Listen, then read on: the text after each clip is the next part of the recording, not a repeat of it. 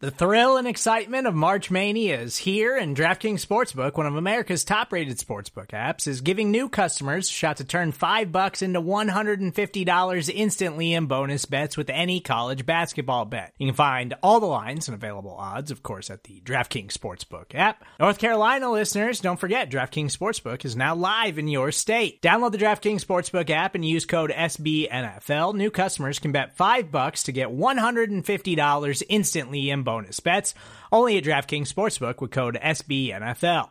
The crown is yours. Gambling problem? Call 1 800 Gambler or in West Virginia, visit www.1800Gambler.net. In New York, call 8778 HOPE NY or text HOPE NY. In Connecticut, help is available for problem gambling. Call 888 789 7777 or visit ccpg.org. Please play responsibly on behalf of Boot Hill Casino and Resort 21 plus age varies by jurisdiction. Void in Ontario. Bonus bets expire 168 hours after issuance. See DKNG.com slash B ball for eligibility, deposit restrictions, terms, and responsible gaming resources. What's up, guys? It's Harrison Phillips here, and you're listening to Nate and the Fellows on the Circle the Wagons podcast on Buffalo Rumblings Podcast Network. Nobody circles the wagons like the Buffalo Bills. Go Bills, baby. Would you rather be than right here, right now? Hey, hey, let's go Buffalo. Hey, hey, let's go Buffalo. The Bills make me wanna. Welcome to the Circling the Wagons podcast, a podcast discussing the Bills all year round with interviews, news, recaps, and insightful fan discussion. Most times. Here's your host and lifelong Bills fan, Nate. Your Buffalo Bills are headed to the AFC Championship for the first time since 1994 with their win today over the Baltimore Ravens 17 to 3 in Orchard Park. Hello everyone, welcome to this recap episode of Circling the Wagons, a Buffalo Rumblings podcast. I'm your host Nate. We're going to discuss this Bills victory today and it just feels so good. We're going to go over our thoughts on the game. We're going to go over stats of the game, our plays of the game, our Wall of Famers and Wall of Shamers with some help from amazing followers and Twitters. And we have several, I believe we have five giveaways to do on the podcast to discuss today. So, uh, just some exciting stuff. Thank you guys all for joining us. Um, I'm joined by my co-hosts, John and Mike. And fellas, we literally just got done watching the Bills, uh, get back to the AFC championship for the first time in, I haven't even done the math yet in my head, 26 years, 26 years. So this is, I mean, we were, we, we I feel like every single week we talk about another milestone that the Bills have just, uh, just made another milestone, something, another, another hurdle that they've overcome, another challenge that they've triumphed over. And here is another one. The Bills, it wasn't pretty. It wasn't a beautiful game front to back, but the Bills did what they need to. In the end, it doesn't matter. Just like the week before the win against the Colts, it wasn't pretty, but they ended up getting the W. Uh, the same thing again this week. It just, it feels so good. The Bills are either playing right now, you know, the Browns or the Chiefs and, um, the way that they played tonight with the defense playing as good as they played against a very potent Baltimore Ravens offense. Um, I feel very encouraged that one of the two sides would step up in the AFC championship and hopefully make a Super Bowl run. I mean, this is, this is just, I mean, we've never, we've never been at this point on a podcast or in our personal lives in a long time. And I just, I'm feeling it. Um, I'm in such a good spot. Mike, John, John, I'll start with you first. How are you feeling? And, uh, and yeah, what, what were your thoughts? Just some general thoughts on the game itself. I feel like I'm taking crazy pills. This is amazing. AFC championship game. Ah, the, the last time the Bills were in the AFC championship game, they played the Chiefs, who they very well may play next week. Jim Kelly and Joe Montana started that game. This is ridiculous. Um, Was that the same game that Joe Montana got injured in? I believe. yes. Yeah, I think he got a concussion and Dave Krieg ended up finishing the game. Mhm. And now, so if the Browns end up winning, then that will be the sixth different opponent the Bills have faced in an AFC championship game. They've played the Bengals, Dolphins, Broncos, Raiders, and Chiefs. Browns would be a sixth different team. Only mildly interesting, but Obviously, if the Browns win, though, the Bills would get another home game. Whereas if the Chiefs won, then they have to play in Kansas City. So we'll know tomorrow, or you listeners may already know based on when you're listening to this. anyway, This is a train wreck, John. Do you have like a dopamine dump or I'm like I- an, an adrenaline high still? I'm damn excited either way. We're, I mean, your, we're, your amygdala is just like fluttering. the, the game just finished. We're recording this just after the game. I'm just so damn excited. Oh, it's so good. the defense. How about the defense, right? Like, like crazy. Um, only allowed three points. They scored a touchdown. Like they came through when they needed. The offense wasn't bad by any means. They just didn't, they didn't put the points up. Um, obviously the win was a factor today, but you know, hey, the, the Bills put it together and I, I just couldn't be more excited. I feel like I'm listening to John Madden talk to John Madden. I don't know. To Brett Favre, he loved Brett Favre. But as amazing as Brett Favre, the player, was, let me tell you about Brett Favre, the man. You know, Josh Allen threw a pass today that looked a lot like a Brett Favre pass. Wasn't it? just want to point what- that out. and also, also, at, usually when you get the ball, you want to try to score touchdowns. Classic Madden. Uh, Mike, what about you? Thoughts on the on the win, the move to the AFC Championship, the game itself? What anything anything you want to open it up with? I think you guys hit the nail on the head. It's been 25 years. I feel like we need a, a word that means like 25 years. Because the is a score is significant. yeah. It's a significant chunk of time, right? It's score is twenty years. We need a twenty five year. a score in five years. Doesn't sound that good. Score five.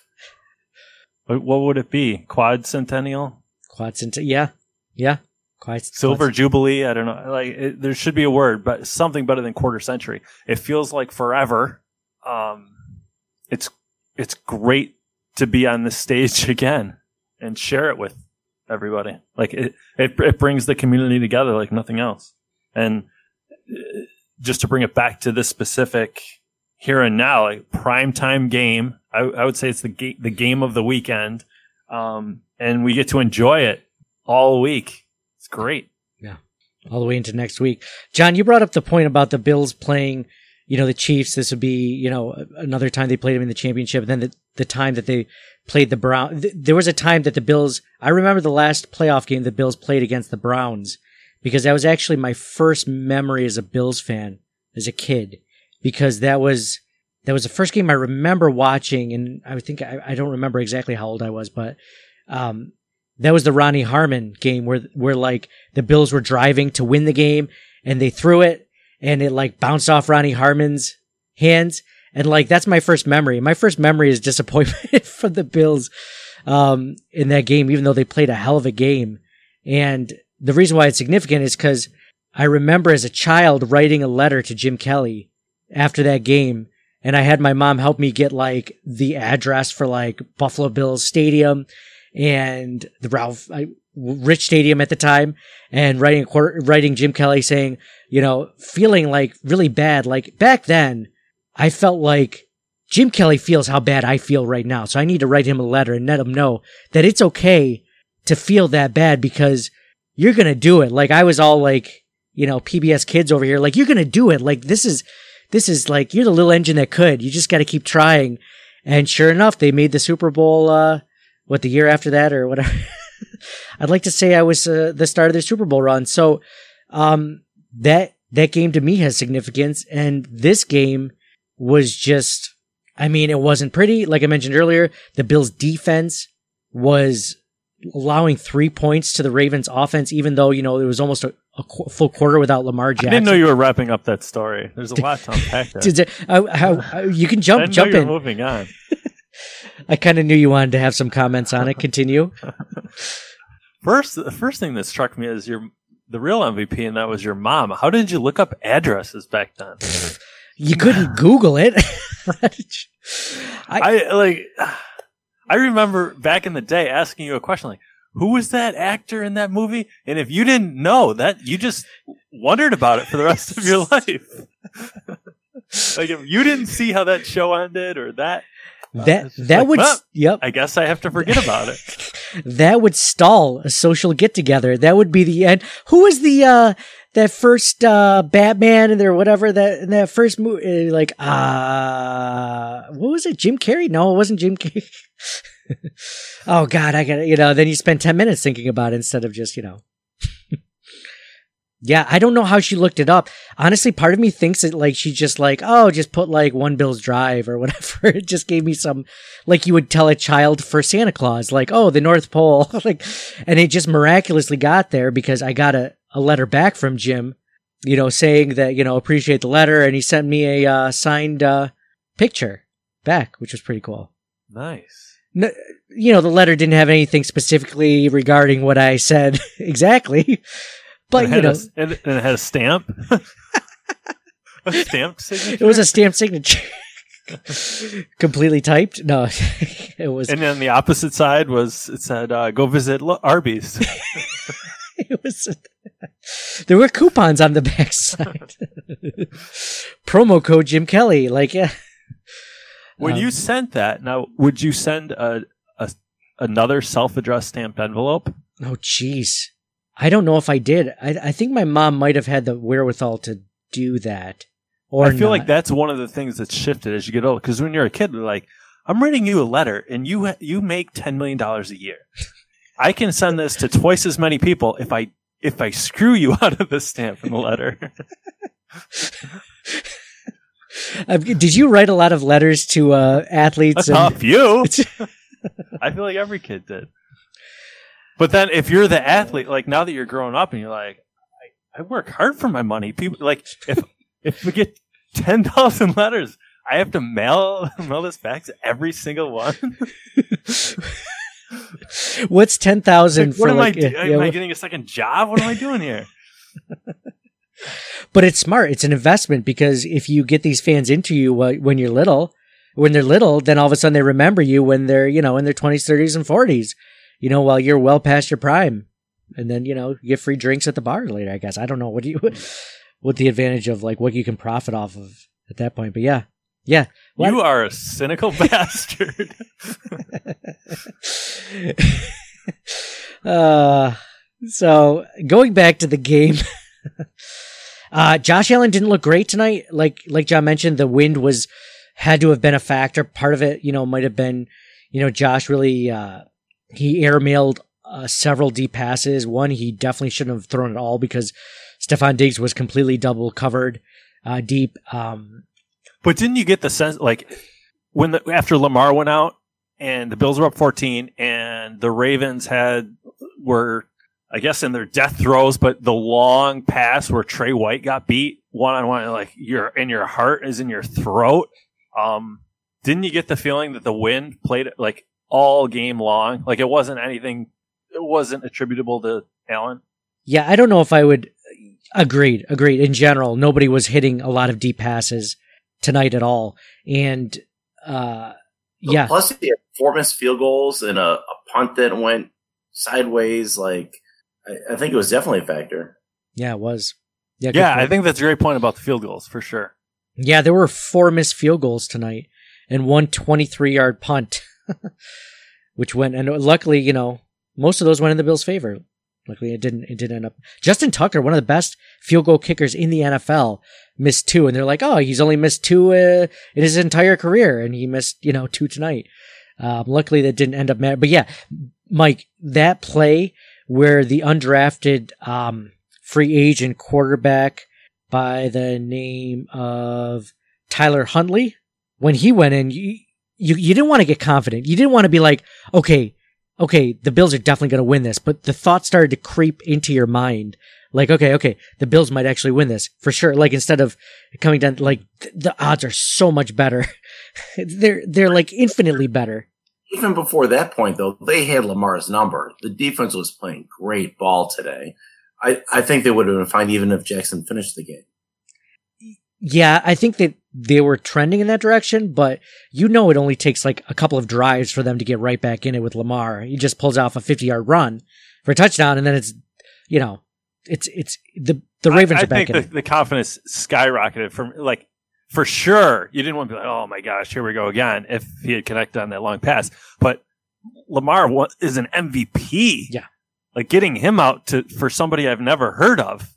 Oh, for sure, the confidence went up. Yeah, I, I just don't think I was like worried if Jackson was fin- was going to finish the game. Yeah, I mean, this wasn't some you know grizzled seasoned veteran that's behind Lamar Jackson either. It's not like it's not like a Ryan Fitzpatrick, right? Where you're just like, oh man, this guy might actually be able to carve us up. Like, there's a potential that this game plan might go better with Ryan Fitzpatrick in as opposed to Lamar Jackson. Like, no, this was an undrafted rookie quarterback. Like, that's the best of all scenarios for the Buffalo Bills because he was probably undrafted for a reason. He's a rookie. He's never been in the spotlight in a spotlight this big. Everything's training in the direction. And then when he almost hits Hollywood Brown on that pass, it's just like, oh my God, what's going on? and not only that, it was against Tre'Davious White, their best cornerback. And like, Trey, what are you doing? Where were you on that one? Um, speaking of Tre White, did you guys see on the, uh, we gotta, we gotta mention the taint, right? I mean, the taint, the play the game, just, um, what an amazing play by Taron Johnson to step in front of that Lamar Jackson pass on third and nine, um, uh, in, in the Bills end zone, right next to their end zone. And I just step, and then, you know, you're just like, you know, oh, should he be running it out? Oh, he's running it out. Oh, okay. All right. Wait, he's got, he's got blockers. Well, Lamar Jackson's really fast. He's to get up. No way. Tre White is like step for step with Lamar Jackson, blocked him the entire way, didn't let him, uh, tackle Taron Johnson. And he, he ended up taking that taint for, uh, uh, a taint. he ended up completing the taint.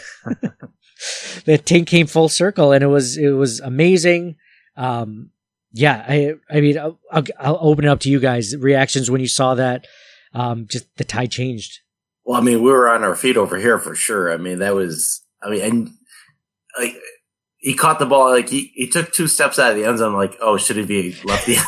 But, but I mean, obviously, like, you know, we were jumping up and down and like, I knew that was going to be the play of the game and the Gettysburg and everything else. I knew like, and then just the momentum after that, like, it was just ridiculous. It was, it was great play. And he, and he read it perfectly. Yeah, that was potentially, I mean, even if they just settled for a field goal, a 10 point swing at minimum. And then it became a 14 point swing if they would have scored a touchdown on that play. And, and the Bills, yeah, that was, that was huge. It was a good looking taint. I, I don't know if I've, the taint that he had, the taint that we saw from Taron Johnson a few weeks ago was a good looking, that was so much better. Ultimate, ultimate. That's what she's done. I thought we were classing it up and going with perineum. Per- the, the, there was like it's like that poo meme you know like where you see winnie the pooh and he's just like normal winnie the pooh sitting down that's like taint and then the one where he's like wearing a tuxedo and his eyebrows slightly raised and it's like high high level poo like that's like perineum um there were there were so many uh followers on twitter and instagram actually too that uh, tweeted us and messaged us with like, you know, tagged us in a taint taint. There's a playoff taint. That's a great taint. And, uh, it's hilarious. Absolutely nobody. I mean, people probably do know what it means, but the listeners of this podcast were definitely blowing us up on social media and it was awesome. It was hilarious. I retweeted almost every single one of them that I could that I saw. Um, it was, it's a fun time, man. We, we had mentioned that we hadn't seen a taint in a couple of years. We were on a taint drought if we're being quite honest. Nothing Um, worse. Pretty much. Um, Speaking of not seeing a taint, you guys know there's actually a thing called. Why are you laughing? I, I just can't wait to see where this goes. Maybe you guys know about this. Maybe you're practitioners. but I was, I did a, I was Googling to see if there was another word, right? Like we always want to stay a step ahead. So if it's taint and perineum, like what's the, is there going to be a derivation? Is it going to go to the, what's the next evolution, I guess? And so just like synonyms for perineum, and there aren't any. However, there is, there is such a thing as perineum sunning. perineum sunning, like it's in, it's out in the sun. Yeah, you you expose it. I guess that's the right word. Expose it to the sun. The idea being like the sunlight beaming directly onto it, like it's has like the special mucous membranes and stuff. Like so, you get vitamin D and yeah, I'm just I'm just so happy that we're explaining this because there's a lot of people that are probably listening to this podcast for the first time, and Yeah, they probably point. did not expect to hear about perineum um, sunning. to, is it every You're going, aren't you on, going on vacation shortly? You can yeah? do research in your neighborhood and report. Should I attempt some sunning of the perineum while on vacation, while at the at the pool at the hotel? What's that guy doing? Oh, he, he's just sunning his perineum. he heard that there's benefits to the mucous membranes and stuff. Well, like 30 seconds of doing that is probably equivalent to doing the rest of your body for the entire day. Was it a danger? Is it a good thing uh, to do it? Or are they just saying that this is something that people do? Just something that people do. Oh wow, that's that's an interesting thing that people We'll are- cut. We'll cut all this. it's too late. It's in there. Um, but yeah, there was that. I mean, that was just um, you. We talked about the amazing play. I mean, on the defensive side of the ball, Jerry Hughes, I thought had uh had a really good game. Um, two sacks, three pressures. Uh, he was in the backfield nonstop. Um, you know, the, the defensive line in general limiting the Ravens run game at the, in the very first drive or so, you know, it looked like, oh God, the Ravens are just going to just gash this defense, the defensive line right up the middle. It didn't matter. And then all of a sudden they came back. Vernon Butler, the Bills uh, defensive tackle went out. Harrison Phillips went in and uh, he, I thought he did great in uh, Butler's absence, and we're actually going to be giving a giving away a signed Harrison Phillips uh, jersey later. So so stick around for that. But I thought the guys, what did you think about the defense tonight? Um, showing off, you know, it's so funny. Like some games they just turn it on like they do, and they're a top five defense again. And tonight was like that. I mean, just it just it looked great to to be able to stop Lamar, one of the most dynamic quarterbacks who who can run the ball, but also you know when he needs to, he can he can pass it. Yeah, I mean, you said it after the first several plays. It's like, yep, this is gonna be a long game. Time positions, time of possession is gonna kill us. Defense is gonna tire. If it's gonna be a close game, it's not gonna go well. But no, they came through, and this is the best defense we've seen all year from them. On the offensive side of the ball, I want to say like Stefon Diggs just had another amazing game. We're going to go into stats of the game um, soon, uh, but he, he was every bit of the part. Josh Allen didn't have a great game, like we mentioned, but uh, Stefon Diggs definitely carried out. I thought John Brown was a little bit of an unsung hero. He had some great catches after going 0 for 4 last week on uh, targets and receptions. He he showed up this week. He had some really clutch grabs to move the sticks on third down. Um, he was where Josh Allen was scrambling a lot of the time. Um, unsung hero, I want to say John Brown um, in today's win. And John mentioned special teams. Uh, the Ravens special teams had some, had a couple of missed field goals, a shanked punt, and then the Bills special teams also struggled. Uh, at least, you know, kicking the ball with, uh, Tyler Bass going one for three, but I'm still, I mean, it's, you almost have to really stretch to find some, some negativity in, in tonight's, tonight's victory to get us to, to the AFC championship. Yeah, both. Uh, it's worth noting that Beasley, in particular, had no catches, as well as Gabe Davis, who uh, might have had that one touchdown pass, but um, but neither of those guys caught a ball today. Yeah, that was that was actually yeah. Well, t- I, I was gonna mention that John, but uh, maybe even in Wall of Shamers, but um, yeah, that was that was tough, especially in the beginning when the game was so tight. You're like, man, that that that swing from seven points to three points could have been could have been costly in a closer game. But man, it's so good to see. I mean, the Ravens. Speaking of coaching, um, and the Bills, like I mean, the Bills coaching so well, so disciplined in the way that the Bills didn't give up. They they played to the end, um, every single play, and it was like, uh, you know, the Ravens used two timeouts in the first nine minutes of the first quarter, and you're just like, I remember those days, and I know that John Harbaugh is a good coach, but I'm so glad we don't. McDermott used to do stuff like that, and he doesn't anymore, and it is so good to have head coaching like that. So good to see a guy that's like so. I don't even want to say frugal with his timeouts. He just doesn't unnecessarily use them. And when he doesn't, because he doesn't, he gets to do that thing where it's like at the end of the half, or it's like a crucial play, like a third down for the other team's offense, and then he'll call a timeout.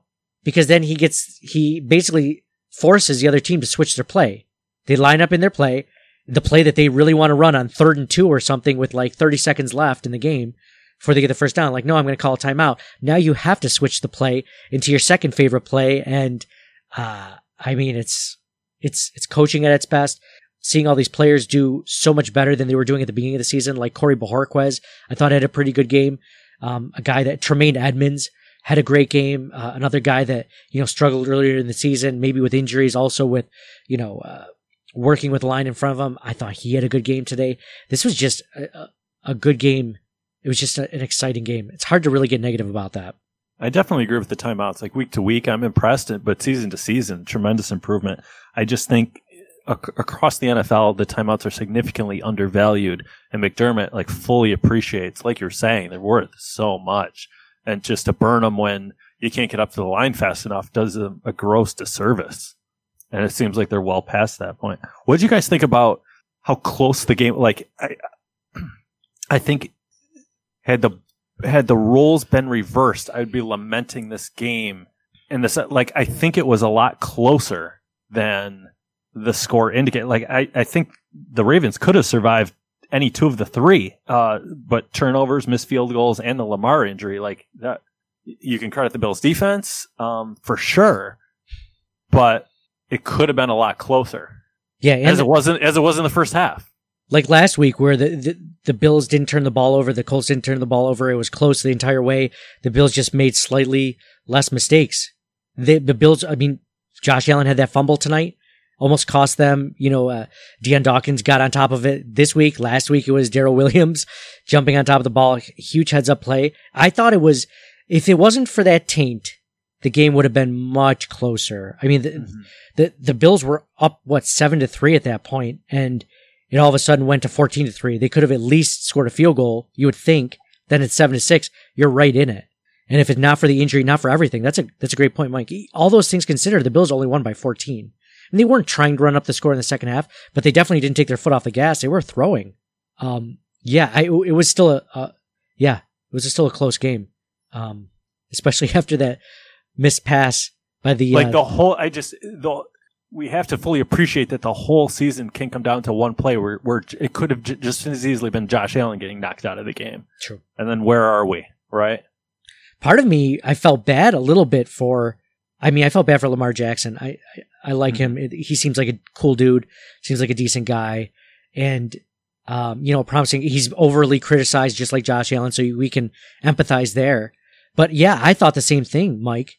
When when Lamar Jackson, that could have easily been Josh Allen getting a concussion, and then it's like, you know, Josh Allen did go down one point when the ball was stripped out of his hand and fumbled and he was kind of walking back to the sidelines and you're like, "Oh, I hope that's not your throwing hand. I hope you're not injured."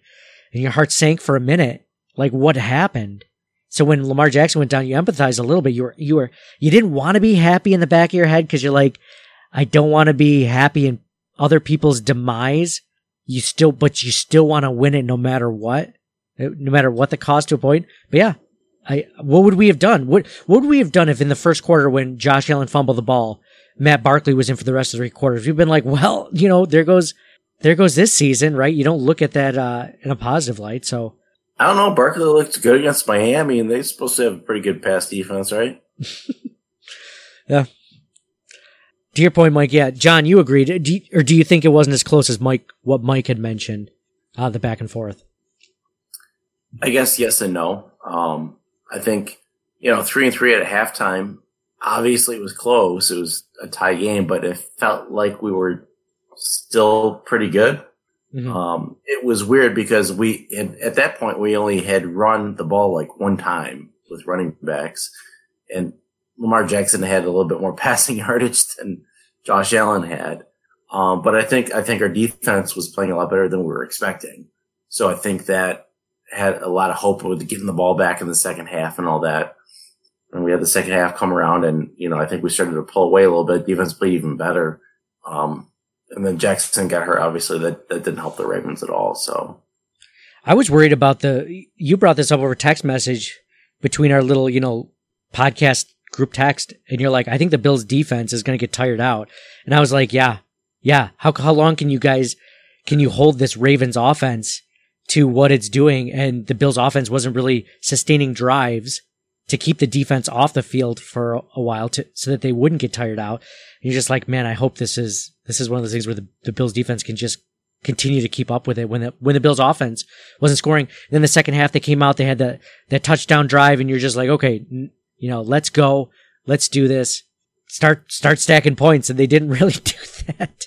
Well, yeah, absolutely. I was definitely worried about time possession. Like, if if it was going to be a defensive battle, I did not have a lot of high hopes for the Bills winning. Like, I was hoping they would score a bunch of points so that the Ravens would abandon the running game and go in that direction. But no, they they held their own despite that. And I was impressed. One thing I wanted to ask you guys that we didn't get a chance to talk about leading up to this game, Lamar Jackson was asked about playing in the snow, and he he mentioned like hopefully it doesn't snow because he's not familiar with it. Um, he hasn't played in it, and that just shocked me um, for somebody to admit about their trepidation. Like one, I think it was a golfer that said it. Like it's always I've always remembered it's always stuck with me a quote like if you're talking about the weather, like you've already lost. If you're using the weather as an excuse, I don't know if it was Jack Nicklaus or who, but it I was very surprised to hear Lamar say something like that. And it just, the forecast called for snow. Obviously, you didn't get it, but the weather played a huge factor. Did you guys have any thoughts about that leading up?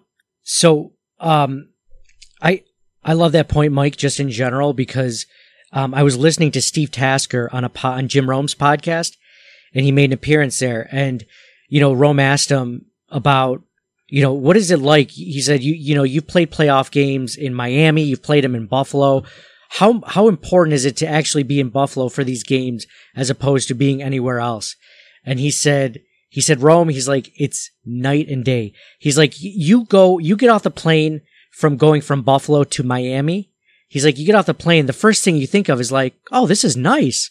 Like I could get used to this. Like, you know, you're not, you're not upset. Whereas you come from a place like Miami and you go to Buffalo and you get off the plane you're walking across the tarmac, you're like, like this is, this is awful. You just have, you're just already starting with negativity and not wanting to be there. It's just this sense instead of like, it's just, it's just a mindset, right? Like, I mean, you guys have done this. I mean, Mike, you have family in Florida. Like you've, you've gone in the winter time like that flight down to Florida is just, especially if you're leaving, you know, west, upstate New York, Western New York, is just like, this is amazing. I can't wait. And that flight back is just, you're just filled with miserable people on the way back. Cause everyone's like, ah, it's going to be, this is not 75 degrees and sunny where I'm going. it's a shock. I have right? a ton, like a couple different facets to it because on one hand, we always crush guys for just using the rote statements that they've practiced with PR people, like never giving us anything. So for that moment of honesty, you kind of applaud them from that perspective. But at the same time, when I heard that, like I, I used to fear Lamar Jackson, the MVP, the way he could, the runs, the moves. But after that, like Bill's got this. yeah, it's almost like fighting scared or something like that. Yeah. Yeah. I mean, you, I'm, I'm with you 100%, Mike. I, to be able to put yourself out there and say how you actually feel as a person, as a human being, saying like, yeah, I'm not sure, not a big fan. Um, let's hope it doesn't snow. like this to show your fallibilities or, you know, ways that, you know, you're just slightly inadequate or not inadequate, but your fears, a little bit of your fears. Um, you respect it, but then, yeah, that'd be like, that'd be like, uh, not in a weather sense, but Josh Allen being like, man, I hope they don't go zone on me because, you know, not a big fan of that. But if they do man coverage, I'll be all right. you know, not quite, but you get the idea. You get the parallel. But Mike, you, I mean, do you, do you see what I'm saying about the weather, uh, the weather aspect of that at least? Do you feel that as someone that's traveled back and forth probably more than I, I mean, you've always, ever since you were a kid, you went down to Florida at certain times of the year. Like there is a, there is a, uh, a psychological thing along with a physical thing, right? Yeah, no question. Don't you think there's some level of adaptability to? we we've never discussed this. So you get, well, over time, I think over time, like you do get that adaptability. Like if you live in Buffalo and you're like, this is my team. This is what it's either. It's either I accept it and I get good at it, or you know I don't succeed. Whereas these guys that are in more southern areas of the country that don't get this type of cold, this type of snow. I mean, Baltimore is not like Florida. but it's much more mild than it is in upstate New York where you have lake effect snow. This is a terrible analogy, I'm sure. when you speaking extemporaneously is sometimes difficult with the parallels. But couldn't you make the case? It's like uh, animals in the zoo, right? Like you can take a pol, like the extremes are what you cannot deal with. So you can take a polar bear and put him in a temperate climate, and he can survive because it's not extreme. But you can't take a lion and put him in the North Pole because you're he's not used to that extreme. Like you're dead, right? So. what do you think about what do you think about that? I think that's an Like int- if you're from Buffalo, you can go to Florida, yeah, no problem, and play football. It was a little bit tougher going from Florida to an extreme.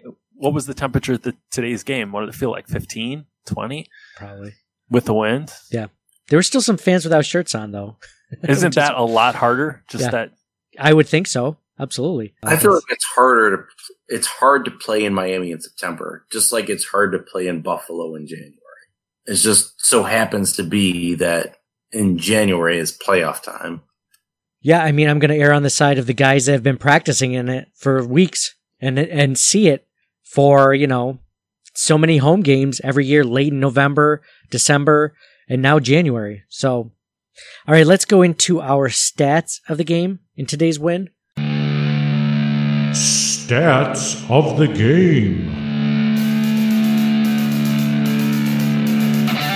They've done studies, you know. 60% of the time, it works every time. That doesn't make sense. So you're telling me there's a chance? Oh, people can come up with statistics to prove anything, Kent. 40% of all people know that. Start with the Bills side of the ball. Josh Allen, 23 for 37, 206 yards, one touchdown, zero interceptions. Devin Singletary, leading rusher, seven carries for 25 yards, 3.6 yards per carry. TJ Yeldon touched the ball two times for four yards, two yards per carry. Josh Allen had seven carries for three yards. Not a great running day at all by the Bills, but you know, they're not built to run. They're built to pass the ball. Stefon Diggs had eight receptions on 11 targets, 106 yards, and one touchdown. Leading receiver for the Buffalo Bills. John Brown, like I mentioned earlier, eight receptions on 11 targets, 62 yards. Dawson Knox, the next leading receiver, two receptions on two targets. Good for Dawson Knox, two receptions on two targets, 18 yards. Devin Singletary, three receptions on three targets for 12 yards, and so on and so forth. Gabriel Davis, I think you mentioned him earlier, Mike, zero receptions on four targets. That's almost like the stat line of uh, John Brown last week. And Cole Beasley, third and Cole, uh, zero receptions on two targets. So, uh, on the Ravens side of the ball, I'm going to do this real quick. Lamar Jackson, 14 for 24, 162 yards, zero touchdowns, one interception. Tyler Huntley, 6 for 13, 60 yards, zero touchdowns, zero interceptions. Gus Edwards, 10 carries, leading rusher for the Ravens, 10 carries for 42 yards, 4.2 yards per carry. Actually, J.K. Dobbins had the exact same stat line. 10 for 42, 4.2 yards per carry. This is a Ravens offense that was averaging 6 yards per carry, so this is an amazing job by the defense. Lamar Jackson, 9 carries for 34 yards, 3.8 yards per carry, and so on. Uh, Marquise Brown, leading receiver for the Ravens, 4 receptions on 7 targets for 87 yards. Guys, real quick, speaking of Marquise Brown, because it just made me think of it. Um, if there was one frustrating part about the defense, it was the defense giving up like long third downs. It was like third and 12 or third and 18, and they'd get like a 20 yard reception by Marquise Brown. That was frustrating. Um, but I think we're kind of being nitpicky at this point. J.K. Dobbins had three receptions on five targets for 51 yards. He did have like, he did have one drop where I felt like he could have gone pretty far if he caught it. Thank God though. he dropped it. Mark Andrews, next leading receiver, four receptions on 11 targets for 28 yards. Four receptions on 11 targets. Wow. It's, it's worth noting that the Ravens outpassed us. They outrushed us. They had more time possession, more first downs, better third down efficiency by far, and we won the game. Yeah, you you got to attribute that all to the defense and special teams, right? Most of It, the defense. it's it's really a combination. Like you, you got that Taron Johnson run back. Um, you've got the you know obviously the special teams botched plays, the the punt, a couple missed field goals. the the Ravens had some miscues on offense, even with the, the bad snaps. They had like three or four bad snaps. Um, but you know, they, they didn't, they only had that one turnover. It was a bad turnover. it was Yeah. a taint, right? but I mean, overall, the statistically, the Bills were outplayed, although it did, it seemed like the Bills outplayed them just by, you know, the, the eye test, right? If you will. Oh yeah, agreed there. Um, some cool, interesting stats about Stefon Diggs. He's the first player since Demaryius Thomas in 2014 to have back-to-back playoff games with 100 plus receiving yards and a touchdown. Diggs joined James Lofton as the only Bills to ever tally back-to-back 100-yard receiving days in the same postseason. It's pretty cool.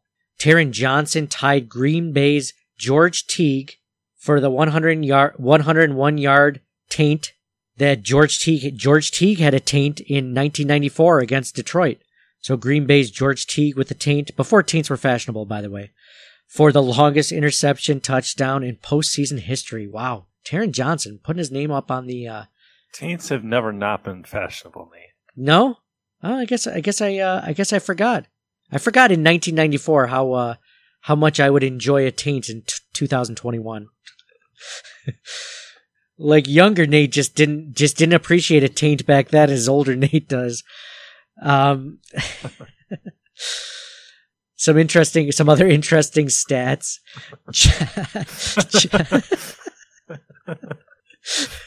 a young, starry, starry-eyed Nate just Going to the big city for the first time. going to middle school didn't, didn't appreciate uh, all that there was to uh, to a good taint or perineum. Quarterback Josh Allen joined Patrick Mahomes and Ben Roethlisberger as the only quarterbacks under the age of 25 with multiple wins and a 100 plus passer rating in a single postseason. So, you know what's funny is we always do stats of the game. We do this the entire season long. When you start to get into the realm of what Josh Allen's doing and every single stat has him putting with like future Hall of Famers and like Super Bowl MVPs and Super Bowl winners, like you're just, this is, this is the greatest feeling as a Bills fan to see this progression. Like, and it wasn't just a one off. It's not just like, oh, this one time Josh Allen had a game that was almost as good as Ryan Fitzpatrick. Like, he demolished all the records for the Buffalo Bills passing, and now he's on the level of like, I don't know, of all these amazing quarterbacks. It's a good time. It's a good time to be a Bills fan. Taron Johnson's taint was the first playoff interception for the Bills since Antoine Winfield had a taint against Tennessee in 2000. Tennessee in 2000. Oh, that was the, uh, that was a Music City Miracle taint. John's giving me the, the stop. Is that, is that stop saying taint or stop saying don't mention the Music City Miracle? Oh, the second one. Yeah, John still loves a good taint. Um, quarterback Josh Allen went 23 for 37, 206 yards and a touchdown, like I mentioned earlier. He brought his career postseason passer passing total to 794 yards, surpassing Jack Kemp for third on the Bills' career postseason list.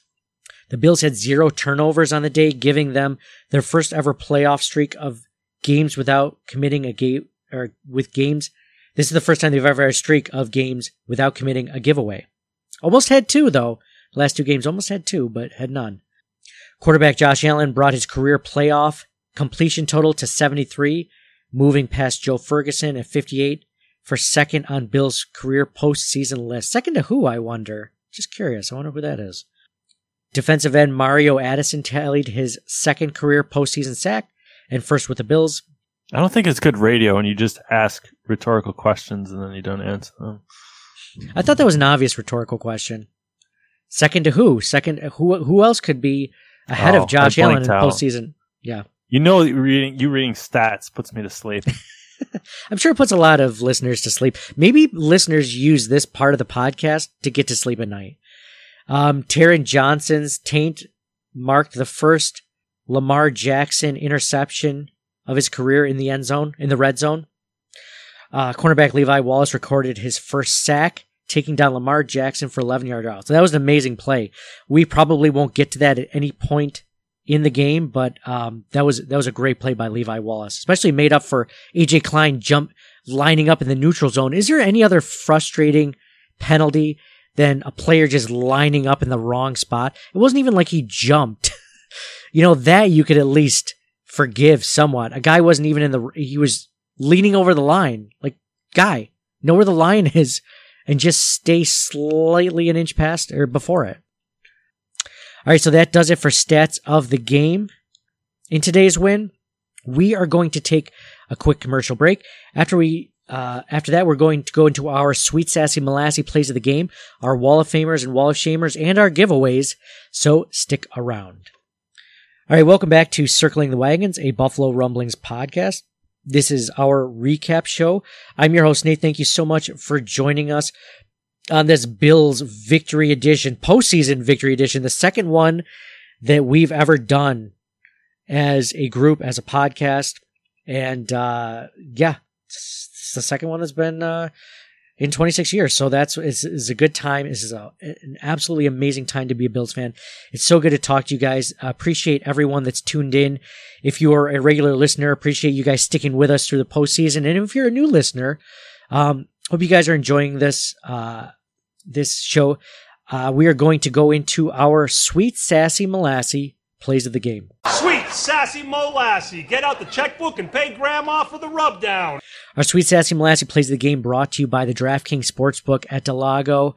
Uh, Mike John, fellas, is I can only think of one play that should be the sweet sassy molassy play of the game, and that's got to be the Taron Johnson taint, right? I mean, can you guys think of anything else that it should be?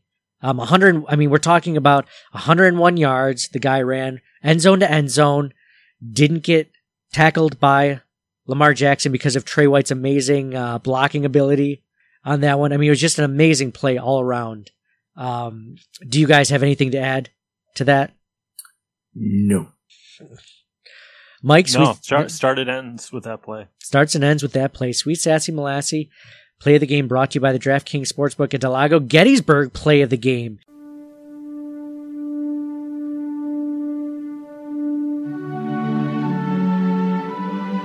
Four score and seven years ago. So for for any of our new listeners, the Gettysburg play of the game is the game that turns the tide of the victory or loss for the Buffalo Bills. Just like the Gettysburg battle was the the battle that changed the tide for the uh for the Union between anyway, you guys know what it is. You guys went to uh you guys had uh 10th grade uh history class. So I mean, it's got to be the it's got to be the taint, right? we're talking. All we're doing this podcast is talking taint, taint, taint, and it's it, that changed the tide. I mean, you're talking. It was the Bills were up seven three. Uh, it could have easily been seven six or possibly 10-3 and the game shifts. It's fourteen three, and the Bills never look back. They don't call it history, right? They call it social studies. Yeah, social studies. Yeah, was it was it glo- was it global studies then, or am I thinking of? Is that what it was in college? I can't remember. I think it was one year it was global studies because the focus was more global. I never put that together at the time. I had no idea. Like, oh, we're just doing social. Oh, this is global studies. Huh. Okay. Well, I'm just going to go to this class. Like, didn't, never put together like, oh, they're not doing a whole lot of American history in this class. That's odd. I agree, Taron Johnson. Mike, do we have a, uh, Yeah. all right. So I did put this out on Twitter. I'm going to read a few of these because these are really good. Um, I did say, do I even have to ask what the Gettysburg play of the game is? And uh, Mafia Messiah, hashtag Mafia Messiah writes in, no, the question is, is the Taron, is this the Taron moment of the game? Hashtag taint. X Rob S writes, uh, the Bills never trailed. When Tucker missed the first field goal, you knew something was different. When he missed the second, you knew it was destiny. Wow. Well put. I almost got goosebumps there. Robert Zach wrote, You just want to see people being excited by that taint again. You just can't get enough. No, I cannot. I cannot get enough. Testacuzzi writes, Taron, interception, and touchdown. So he does his own taint. Well done, Testacuzzi. J and C Bills fan writes, OMG, my wife and I were up and screaming taint, taint, taint for all 101 yards. Our 14 year old son was very uncomfortable. I love that. I love that uh, that the, the the at Bills couple New Jersey is is a, is a couple that obviously uh, both listens to the podcast. The pod they always say that the the family that prays together stays together. Well, the the the family that uh, listens to the Circling the Wagons podcasts and yells taint together stays together, in my opinion, my humble opinion. And I also love when parents don't care and they completely embarrass their children, especially at 14 years old. It's such an uncomfortable age. Emmett21 writes that sweet, sweet taint. Tristan McFake name writes, where I'm from, two types of folk, those who taint and those who are knee high to a gra- on a grasshopper. Which taint you taint? I have no idea what that means reading it. I just, I just love it. I love that there was also a guy. So because we have new listeners and have either signed, have either completely turned off the podcast or have continued to listen to the podcast, hopefully. A taint is a touchdown after interception. I remember writing that because of a lot of our listeners on, on Twitter didn't know what that meant. And then I think it was like Jake from Buffalo, right? Yeah, it means, means something completely different where I come from. What would that be, Jake? What would it, what would it mean besides touchdown after interception? I, I don't know what that could possibly mean. So the Gettysburg of the game brought to you by the DraftKings Sportsbook at del Lago. Let's go into our Wall of Famers and Wall of Shamers brought to you by the DraftKings Sportsbook at del Lago. Let's start with the Wall of Fame. Wall.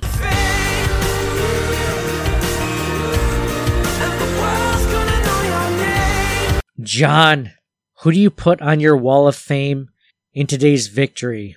This is tough. I, I hate to go back to Taron Johnson again, but I gotta go with Taron Johnson. Um, ton of honorable mentions, especially on the defense, and you know Diggs and John Brown and all that. But um, gotta go with Taron Johnson. Taron the Taint Johnson. I I wrote that on Twitter, and someone's like, "You got to make uh, shirts about that," and I'm like, "I'm way ahead of you for a TeePublic store." So, uh, Mike, Mike, you going Taron the Taint Johnson for uh, Wall of Fame? Yeah, I don't know who else you could have up there. Um, hats off to, to Leslie Frazier. Called a great game. Keeping the Ravens to three is commendable for sure. You think that gets him any more head coaching looks? I mean, he probably, I guess we probably would have heard about it by now if people were really seriously looking at him. But I mean, did, do games have that sort of recency bias where a team that maybe wasn't considering and be like, hey, you know, we were looking at Brian Daboll, but uh, Leslie Frazier called a hell of a game. Like maybe we should think about him. Probably not, right? It's, it's the way to impress people for sure. As you mentioned, recency bias. That's what sticks in your head. It's the time to do it. the good thing about uh, the Bills making it this far is those teams that still have uh, head coach openings. They're gonna get. They're gonna start to get antsy, and they're gonna be like, you know, it's one of those things where what's the saying? One in the hand is worth two in the bush. So they might get a, a, a candidate that they might not love compared to Brian Daboll, but just to have him locked down when they see other guys going off the board, it's like, you know, I'm trying to think of like a fantasy, fantasy football example. Like if you're drafting a fantasy football and you need a quarterback and a running back or something, and then all of a sudden the quarterbacks go flying off the board and you're like, oh, I either get like the best running back or like I lose out on like this tier of quarterback. I got it. I, I won't get, I won't get Josh Allen if I wait another round. You know, I guess that's the only thing I can think of that would be like a somewhat similar analogy to us. No, you take the running back. Are you kidding me? what if it's a two QB league? What? What if it's a two QB league? Well, well, there you go. Well, it's yeah. not always cut and dry. Say that up front if it's a two quarterback league. I don't have to. I'm just saying that the example stands on its own. I'm going to give. Uh, well, well, whatever. Just change it quarterback for running back, and the analogy stands. Okay. Do you take the the tenth best running back, or you take the first best quarterback? Right. Anyway, I uh, think if Daboll gets a head coaching job, it's going to be with the Chargers, right? We yeah, can agree on that. It'll be nice that it's not going to be within the same division. Can we agree on that? well, the Jets are a hot mess either way, so I, I mean, I, I, wouldn't be worried about that. But like, I'm I have faith in McDermott and Beane that they're going to bring in the right people, and it, it, you know they might end up promoting from within. You know, if Daboll leaves, and I'm fine with whatever they decide because I trust the process. Let's go Bills. Speaking Super of Bowl. yeah, speaking of trusting the process, I bet you they've had they're so forward thinking that they've thought about who the replacement at like almost every coaching position would be in case it like happened tomorrow. Like let's say something terrible happens to a coach and they have to, he has to either get fired or, you know, he's out sick, like a Ron Rivera sort of situation. Like they, like they probably have guys in place already. You know, I'm sure Brandon Beane's not like that. He talks to Sean McDermott. Hey, did you ever think about who, uh, who might be our offensive coordinator if, uh, Brian Daboll ever leaves? No, I never thought about that, Brandon. I think this would be a good time to think about it. No, I bet you he's got at least two or three. I bet you he's got someone within the organization that he would promote, and he's probably got like two or three people outside the organization that he would like to talk to if the opportunity came about. It's like us with John. Yeah, with John. Yeah. So, um, yeah, dude, like I got another co-host that I could easily. John's like, wait, what? Um, It's okay. I understand. you're like Eeyore. Looks like fun. Wish I could have some. Yeah, it was a good run, guys. uh, Wall of Fame. I'm going to give an honorable mention to the lady on primetime television on Saturday Night Football on NBC in one of the only one of the 6,700 Bills fans that was wearing a third and Cole hoodie that several people tweeted, texted me, messaged me on Instagram saying there's third and Cole. Jason Trulio uh, sent it to us over on Instagram. Thank you, Jason. It's got a screenshot of it. I tweeted it. Um, that that's hilarious. That it was when we set up our TeePublic store. It was just like, oh, this will be fun. We'll just make some design Bills fans were like. I never thought it'd actually be, be shown on prime time, which is awesome to see. Uh, appreciate her for. If you guys know who that is, by the way, find her for me. Do me a favor. If you message her over Twitter, find her. She's a relative of somebody over social media, Facebook, whatever. Uh, find her. I want to send her something, um, free from our TeePublic store for doing that. That's really cool. And, uh, and for showing John and Mike firsthand. You know what's funny is this like takes a dump over the fact that Mike and John hate Third and Cole. They hate the Third and Cole Beasley nickname more than anything. And I, di- I disagree with you ascribing hate. Like, it has nothing to do with hate. John and I just object to the rationale behind it. Yeah, I hate a lot of things. Like war, That's hunger, not- homelessness. Yeah, the Am- Ravens, amazing nicknames, the Patriots. Come on. but amazing nicknames too. At least nicknames that actually you guys are It's, pretty. it's like you have to go through a decision matrix, like how you arro- arrived at that. so anyway, you, Oh, Cole sounds like goal. but it can't be goal, so what's next was third. It's like Cole, Cole Beasley. It, it's a stretch. Uh, so I will. Yeah, it is a slight stretch. But anyway, you guys, okay, so you guys don't hate it. Next What- topic. Whatever, you don't hate it. But I just love the fact that it wasn't like, cause we have like, we're very fortunate. We have three or four really good selling designs in our TeePublic store. teepublic.com slash store slash CTW pod. Three words for you. Treat yourself. So if you go there, like, there's like our Josh Allen jumping over the haters design, uh, the McDermott trust the process where he's sprinkling the process over his elbow like the Salt Bae, right? Like that's creative. Trust the process. You have the, you know, you dig, you know, with Stefon Diggs, Allen Diggs 2020, which is like just super played out but popular. Like this was, you should make it to 2024 now. I, I may.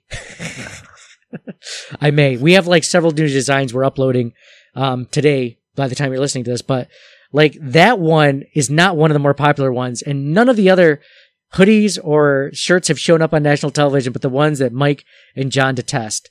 The one that Mike and John detest. That everyone else seems to not have a not care, not hate as much, or not dislike. We objected to you saying hate, so you changed it to detest, but that's a synonym for hate. What's in that? Hold on, let me find another synonym for hate that I could use for you. Detest is almost like more visceral because hate we throw around willy nilly, right? But detest, it's like you have to really, ugh, Like wish bad things upon, right? yeah. Well, so shout out to that lady, that lady for uh, throwing in the face of Mike and John. So thank you to her for doing that. X Rob S writes, uh, the Wall of Fame, defensive front seven. Lamar was a non-factor, and of course the taint. Of course, Taint Johnson, he calls him. I did mention that on Twitter. Should we call should we call him Taron Taint Johnson? Because he's had two taints in like the last three weeks. Um, he says, of course, Taint Johnson.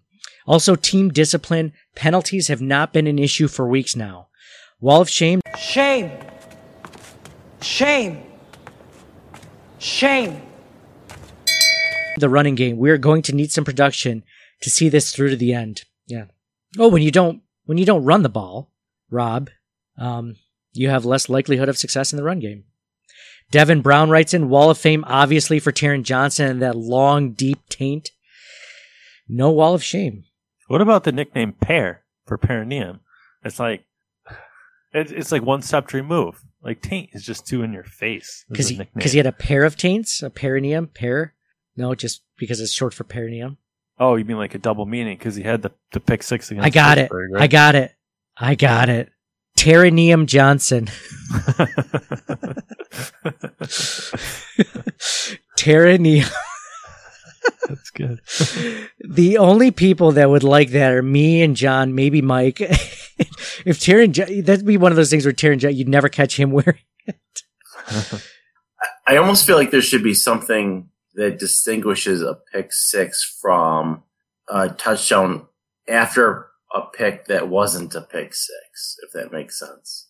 What? Never mind. Dude, I just, I just went great. I just, just went blank there. What did you say? I feel I like think he said the same thing twice. he said, "What if a pick six was like a touchdown after an interception?" You can get a pick six, right? Which is a taint, right? Yes. Okay.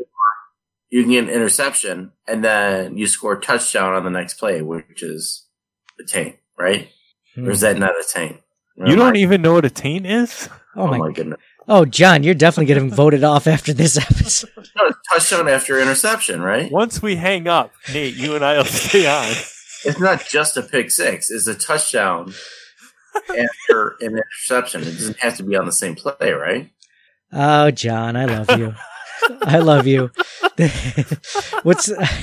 I feel bad because John, John, Am legit. gonna run all these years. No, this is this is. I All right, signing off. For. John, John, don't sign off. Don't go anywhere. No, no, no, no, no, no, no. Stay on, please. Um, This is what's wrong with the public school system. John. So, just real quick, what do you think a teen is? I just, I just, and then we'll just tell you what what's wrong and right about it. In John's defense, I would like in elementary school. Oh, what do you think it is? Why you got to make me feel like an idiot? Why don't you just tell me? Okay. Well, you were just the one that said that we have to get offline and discuss his replacement. Yeah, it is more funny. It is. It is funnier. John, you tell us what you think. it is. after interception. Correct. You're just using the acronym. This- You have to go into more detail. when is Did when is the after the interception? a touchdown? But what time is it directly after, like in the same play, or is it afterwards, like another play or drive? Be on the same play? Is it really just a taint as a pick six? Is that what we were saying? Yes. 'Cause that's pretty lame. Uh, That's what it's always been. If they got an interception and the next play they throw a touchdown pass, that would qualify as a taint. that's even more unlikely than a taint. It's like, does it have to be a s- It's like a- Sunday evening game at You're, a full moon? you're basically just renaming a pick six a taint is all you're doing. We're not renaming it. That's what it used to be called before. Me for thinking otherwise, or you guys It's for what just renaming something that already existed. It used to be called a taint before the pick six became the cool name for it. Um, actually, no, I never heard an announcer actually say taint, but it was yeah, it was like a, it was like a fancy football stat, wasn't it? At one point, I don't know, but This is worse than the whole third and Cole thing. actually, not for me. I think this is amazing, and I think this is So wait, you think the John? You thought the offense? So the defense had to intercept the ball, then the offense had to come out, and on the very next play, it had to be a passing play, and they Well, had no, to score a touchdown. It didn't have to be a passing play, but they would score on the next play. Wow. I mean, obviously, if it was a pick six, that would qualify as a taint because obviously the touchdown came after the interception. Okay, Mhm. so all pick sixes were taints, but not all taints were pick sixes. Yeah. So That- then the next the next play planned. had to be okay. Yeah. so. It was either that same play or the very next play. It could have bled into the next play. Interesting. Yeah. Oh, so Yeah. Because it Weird. would after, hence the word after. So if a guy, so if a guy returned in 98 yards, got down at the two yard line, and then they ran it in the next play, like you never once brought up taint after interception. Yes, thank you. Well, you, why didn't you just extend it to like the whole drive? I mean, it could have been the entire drive, not just the p- exact play after, right? Or the or the quarter. You're you're the one who fucking made this up. I don't. or the half. Or the- Two games ago. This is ridiculous. It's, it's like bowl. It's like bowling. This Like, is- goes back.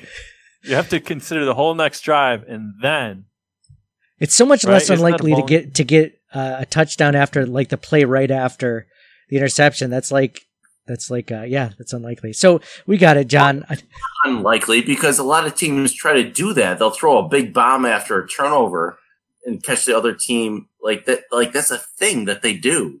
maybe Do we could get the the what is it that Elias Sports Bureau? Maybe it's happened one time since 1960. All right, signing off for John.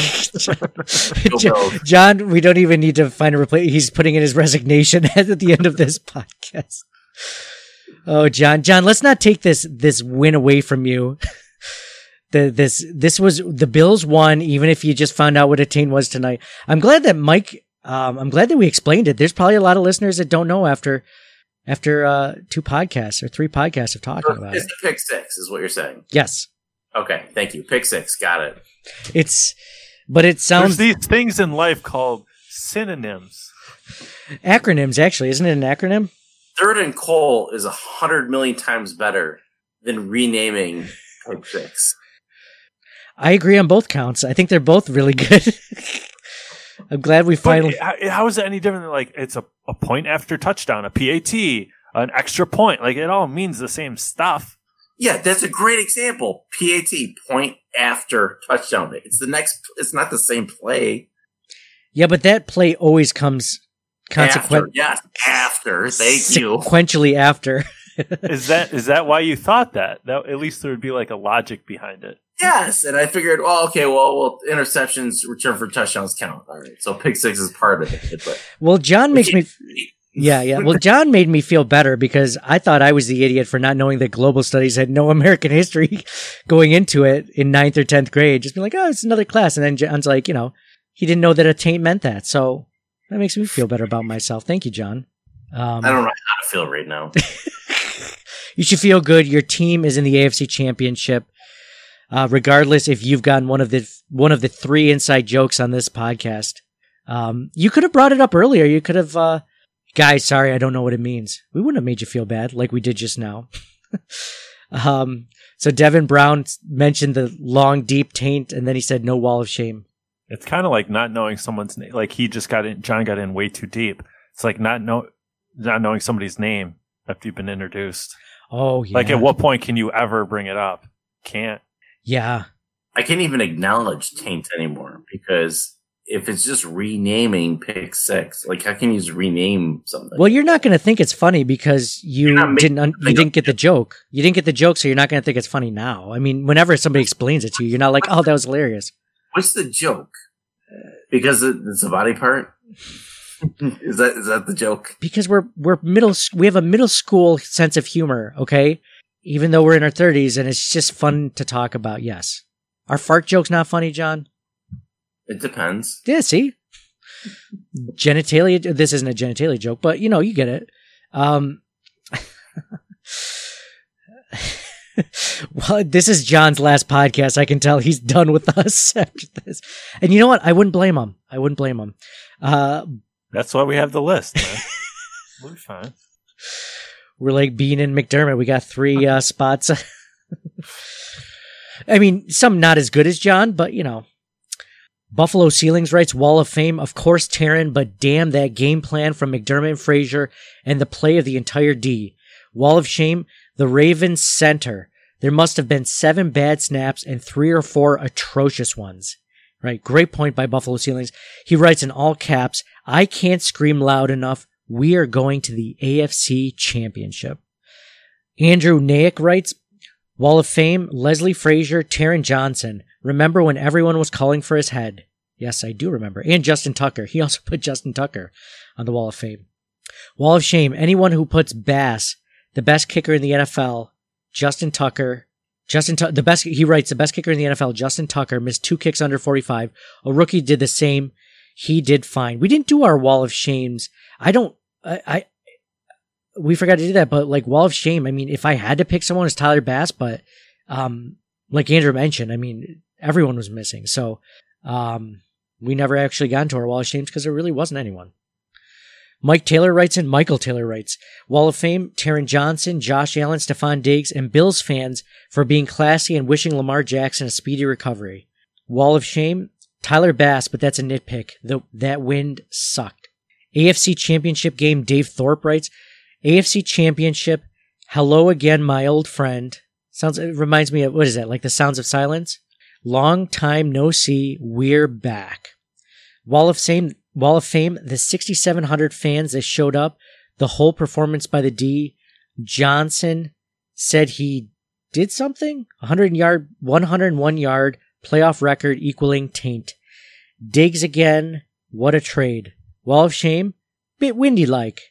And I know Dave's from the UK, bit windy like. Should I just do, if I know they're from the UK, I feel like I should just do them in, in an, in a British accent. AFC Championship. Hello again, my old friend. That's pretty. That's pretty rough. Uh, apologies. Dave writes in Wall of Fame, the defense stepping up big, and of course Taron Taint Johnson. Wall of Shame, the running game was hoping to see more production, especially when we were trying to kill the clock. Of course, at that point, the Ravens defense does know that all we're trying to do is run the ball, so um, I didn't mind that as much. Gettysburg, the dude they had they had on camera wearing the third and Cole hoodie. He's the true hero. I was told that was a it was a uh, a woman, um, but I didn't get. A, I was just looking from a photo. I didn't actually catch it live on the thing. But yeah, Dave does like to write in and, and piss off uh, John about uh, third and Cole. So thank you again, Dave, for doing that. I love third and Cole now. Don't you like being told how to feel, John? I love it. Original Hatriot writes, Wall of Fame, if anyone says anything other than Jerry Hughes and Taron Johnson, they are wrong. I love Josh and Steph, but those two should have been talking to the camera after the game. Wall of Shame, get the fuck out of here. Any answer get here gets thrown off the bandwagon. That's hilarious. By the way, uh, Original Hatriot and like several of you guys, um, just over the last couple of weeks have messaged us over Twitter, Facebook, Instagram, and just um, had some really nice words uh, about the podcast, um, appreciating the work we've done. I don't think that that's something you get from every other fan base saying how uh, seeing how appreciative you are of of just podcasters like us just talking about the Bills together and entertaining you and hopefully giving some insightful discussion into the Buffalo Bills, your favorite team. Obviously, you're a big fan if you're listening to this, as are we, and uh, really appreciate you know obviously. Um, you don't have to do that. You taking out the time and saying thank you guys for doing this. Um, it's our pleasure. We love doing this, and um, appreciate you guys writing back to us and letting us know that that you appreciate that. So thank you guys for doing that. I don't think that's typical of every fan base. I think this is something that's special to Bills fans and the way that that uh, Bills fans are built as people, as human beings. Uh, the Bills God wrote, wrote um, Wall of Fame, Taint Master Johnson, Frazier, and McDermott cooking up a stifling defensive game plan that gave Lamar and the Ravens fits. Wall of Shame, the wind coming off Lake Erie. It's a wall of shame only if you don't say that that was uh, what helped uh, the Bills' defense as well. Gettysburg played the game, the most beautiful taint I ever did see. Ah, it was gorgeous. It was a gorgeous. So that's funny. The whole time, Mike and Mike and I are laughing a lot more than John. The last three or four episodes. Now I know why. I was like, oh, John just doesn't really like this joke. Maybe he's just not into it. I mean so much more now. Big R writes in. Love love hearing from Big R. Big R is in. He writes, Wall of Fame, Bills defense for shutting us all up after last week. But of course, Taron with the terrain. Taron with the terrain. I was yelling, come on, Taron. Like, come on, Tars from Interstellar. also, Diggs and Allen. Allen was good enough, aka better than Lamar in tough conditions. Wall of shame, no one. Go Bills.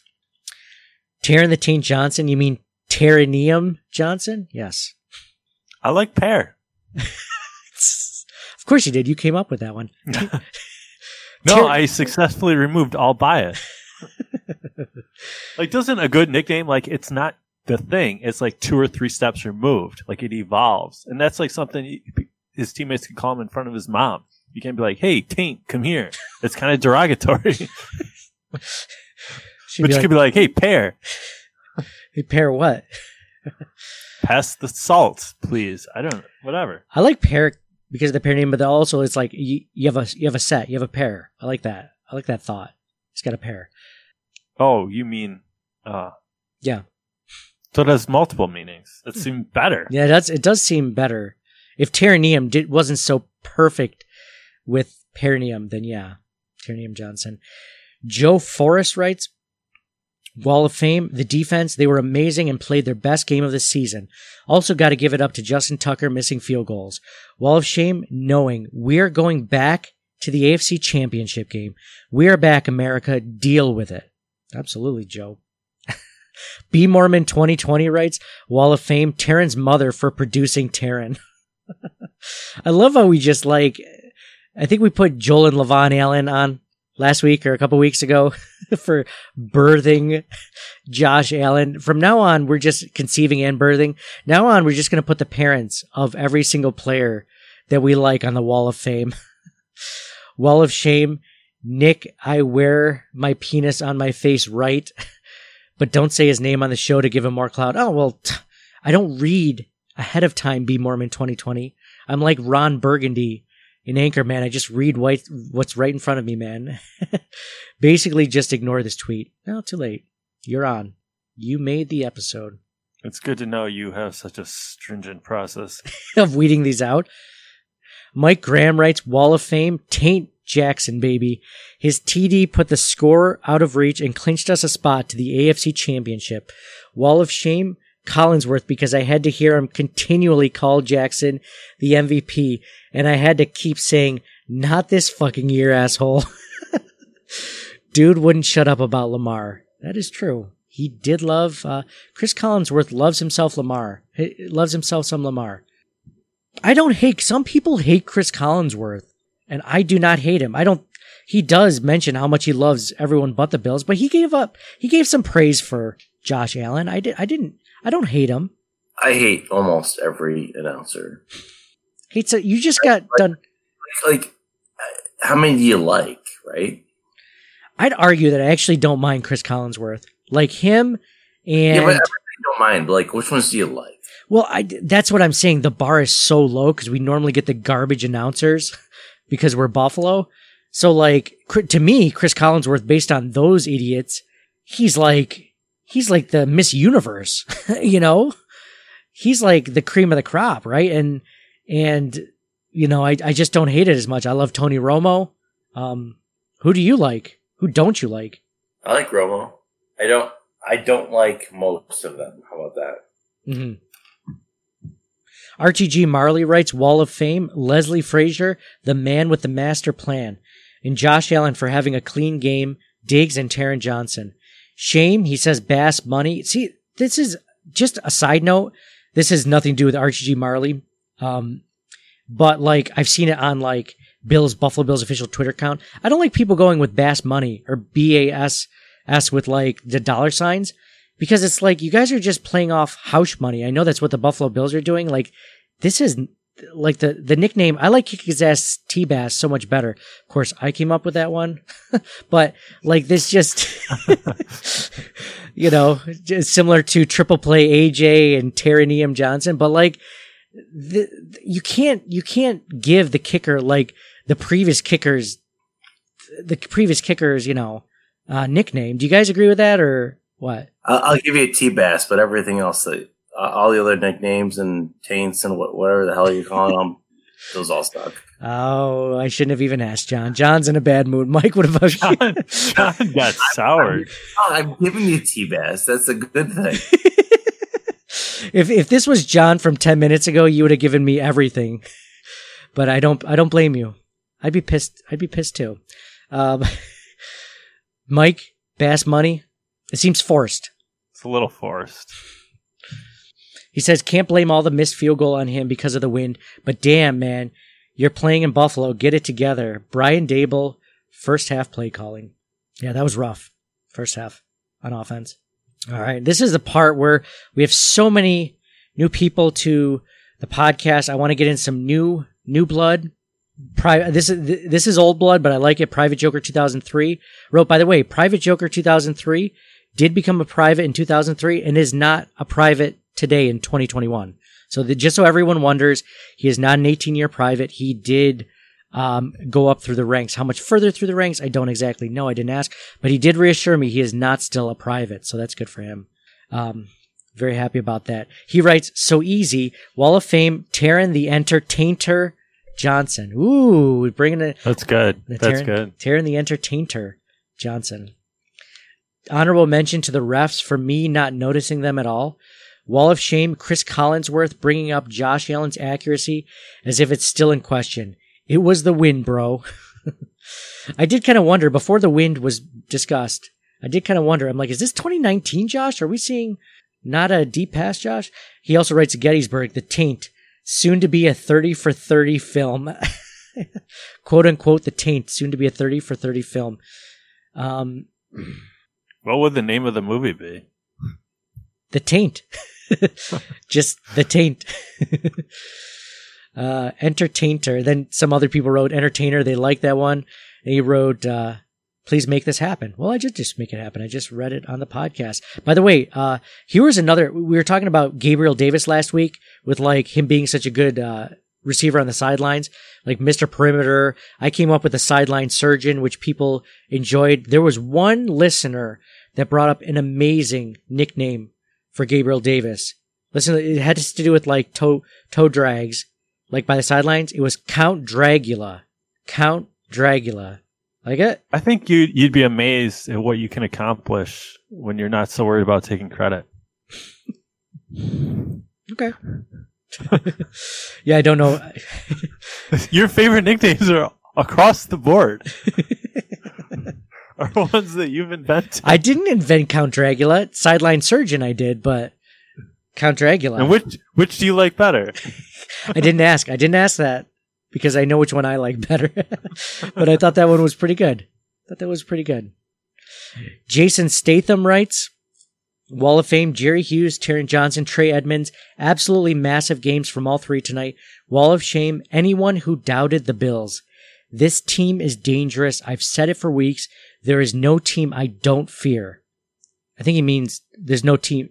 Oh no, it's a we double can't, negative. We can't do negatives. Yeah, Double negatives. we can't. I can't figure that out mentally. It's like John trying to figure out a taint three weeks in. It's just like it's not going to happen. He says, It's like an Elfstats question or a Bills podcast. John's like, I'm staying up for this bullshit. The Mike and J- Mike and Nate. I was in a good mood before this podcast. And then uh, Jason also writes, "I'm going to try to get some sleep. It's 4:23 a.m. and I wouldn't blame you. We're going to leave it on that. Thank you guys so much for writing in on your Wall of Famers and Wall of Shamers on Twitter.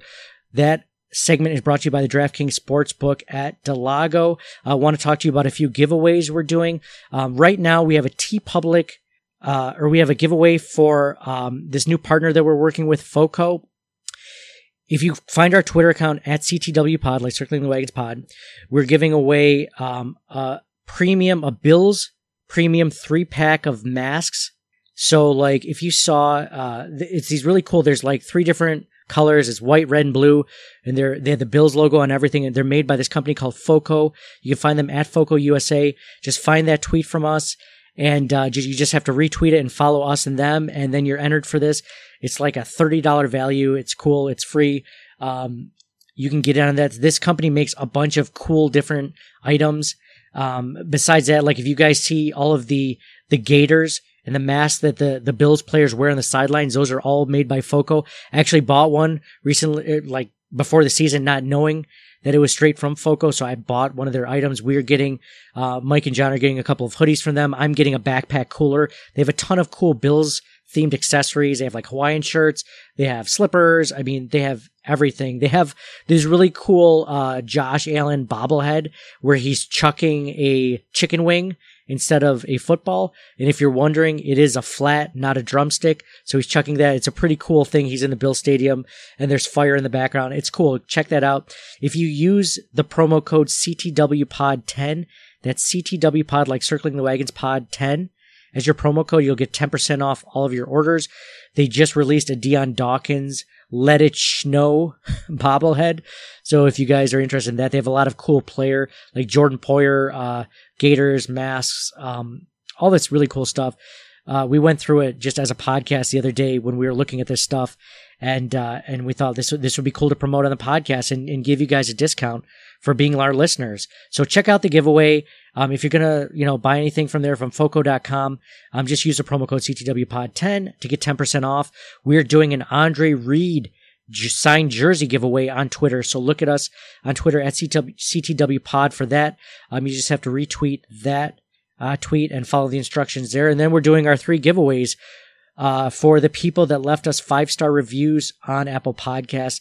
Thank you guys so much for doing that. By the way, I always text those to the guys and let them know. Uh, appreciate you guys taking the time out and mentioning us somewhere in the review.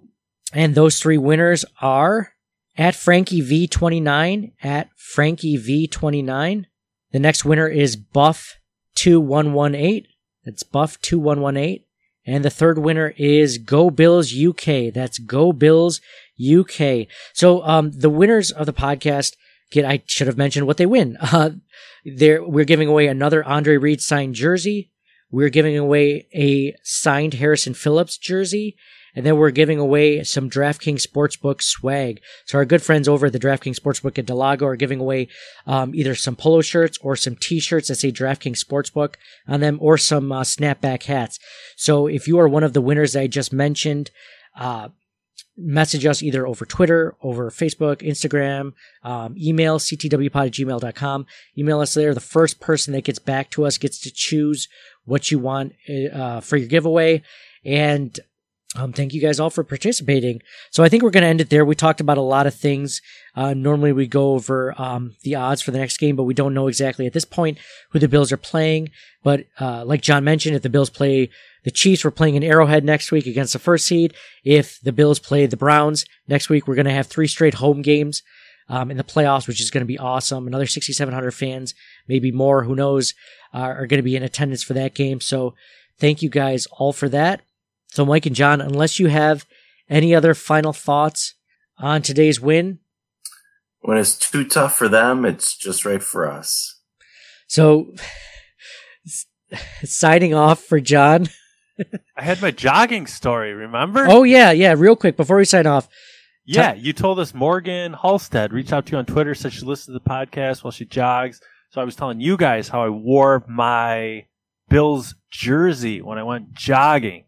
And it was freaking awesome because people would honk at me and be like, go Bills.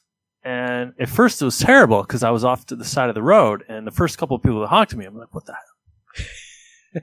what the freak? I'm not in the street. What's your problem? And then it dawned on me like, ah, they see the flutie jersey. Like, yeah. you so must I just think, go ahead. you must have been livid those first few people that were. so blood pressure spiked. What do you want me to do? I'm off to the side. I'm in the mud. Uh, and then when it all clicks, it's you feel like Rocky, man, jogging around the neighborhood. I just think uh, if you've got some Bills gear, if you're out, obviously social distance, blah blah blah, we're all being safe. But it's it's relatively infrequent that we get this far, right? It's been 25 years, so it's awesome for a sense of community. Where's that? Wear that Bills gear, wave at each other, do the nod. It's it's honk at each other. Give it. w- was it a friendly honk? Was it like a beep beep beep, or was it like a? There's definitely Some a difference. both. Some both. uh, but it was just a very emphatic "Go Bills!" Like a "Er, "Go Bills!" Yeah, right. Nice, nice. Yeah, that's a good point. If I if I go to take the dog for a walk, the weather's all right. rock rock that Bills gear. Rock man. that Bills gear. See I will. somebody I will. Yell "Go Bills!" It's It's a good time. especially man with with corona and i think a lot of people feel isolated you can't be around it's and it's tough uh, this is the year that you want to be at the games, you want to be tailgating, you want to be hanging out with your family, your friends, and it's just, uh, yeah, anything you can do to get that sense of community. Yeah, I remember wearing a Bills mask earlier this season at Wegmans, and people saying, "Hey, go Bills! Nice mask." like, oh, thank you. Yeah, Go so Bills. wear it, and then when you see it, I feel like that didn't happen. I feel like that didn't hardly happen at all before this season. I feel like there was very rare, especially the postseason, like you mentioned. That's cool that I mean, because you've been jogging. This isn't like your first time jogging ever. No one ever cared, right? Or have you? Is this the first Oh. time you wore a flutie? I first time I wore was rocking the Bills jersey just for the game. Mm-hmm. Cool. Nice, man. Good call. Good call. Well, thank you guys all for listening to the podcast. Be sure to check out the uh, the rest of the Buffalo Rumblings podcast network this next week, and uh, they're going to give you everything up leading up to the to the AFC Championship game. And we look forward to talking to you guys then. So, signing off for John, When it's too tough for them, it's just right for us. for Mike. I feel bad. Like John was at a ten, and we he just got knocked down. I know that really that really made me look at look at myself and I feel good. I, I feel that you guys are probably feeling a little suspect right now, but No, I, f- I feel amazing. all right. haven't felt better. Nothing like tearing down one of your best friends in public and uh, and feeling like uh, feeling great about it later. I feel good. What whatever invention you made doesn't make any sense. So you know, whatever. Now you know how I felt when you guys would tear down Third and Cole. Okay, just saying. Now, John, you and I have to gang up on Mike at some point, maybe at the AFC Championship podcast recap, and just tear him a new one so he knows what it feels like. No, I'm not taking sides.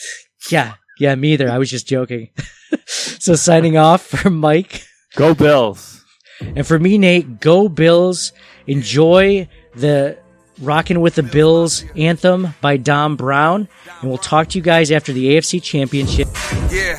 It's the mafia, you know I'm rocking with the Bills. It's the mafia, you know I'm rocking with the Bills. It's the mafia, I'm with the Buffalo Bills. It's the mafia, you know I'm rocking with the Bills. Hey, hey. who you reppin'? What's your team? Who you reppin'? What's your team? You know I'm reppin' for my team. I got that Allen on my team. Micah Hyde, Jordan Poyer, can you catch it? Can you?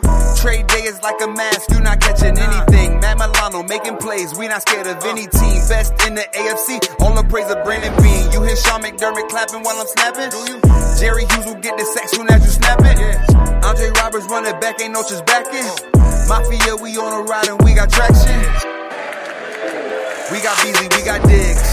Uh, McKenzie make you miss. Dawson Knox with the stiff arm, treat opponents just like his. Feliciano, Dion Dawkins block defenders like the fence. Hey, it's the mafia. I said no one on top of us. I said no one is blocking us on top of our division, so it's clear that it's no stopping us. Google best team in the league, and we popping up. Hey, who you reppin'? What's your team? Who you reppin'? What's your team? You know I'm reppin' for my team. The salad on my team. It's the mafia, you know I'm rockin' with the Bills. It's the mafia, you know I'm rockin' with the Bills. Uh. It's the mafia, I'm with the Buffalo Bills. It's the mafia, you know I'm rockin' with the Bills. Hey, it's the mafia. I said no one on top of us. I said no one is blocking us on top of our division, so it's clear that it's no stopping us. Google best team in the league, and we popping up. Home game for the playoffs, but you already know Gabe Davis is a rookie, but he playing like a pro. Going through a table, only time we ever fold. Can you dig it? 17, about to take us to the bowl. Hey, uh, don't you run it? No. Oliver and Trey Edmunds gonna be on it. On it.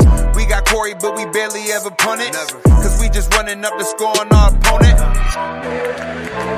We got Beasley, we got Diggs, Singletary, bout to juke him out of shoes, make him miss, run it in, Zach also throw the digs, it's for Sig, Taron Johnson, pick six. To the house, take a flick, hey, it's the Mafia, you know I'm rocking with the Bills, it's the Mafia, you know I'm rocking with the Bills, it's the Mafia, I'm with the Buffalo Bills, it's the Mafia, you know I'm rocking with the Bills, hey, hey, who you reppin', what's your team, hey, who you reppin', what's your team, hey, you know I'm reppin' for my team, team. And Steph Diggs on my team. Super Bowl, what you mean?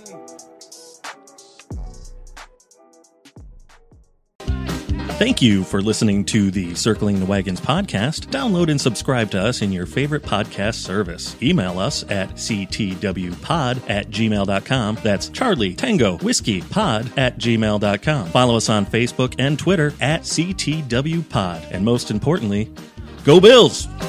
Nobody circles the wagons like the Buffalo Bills. Nobody circles the wagons like the Buffalo Bills, Nate.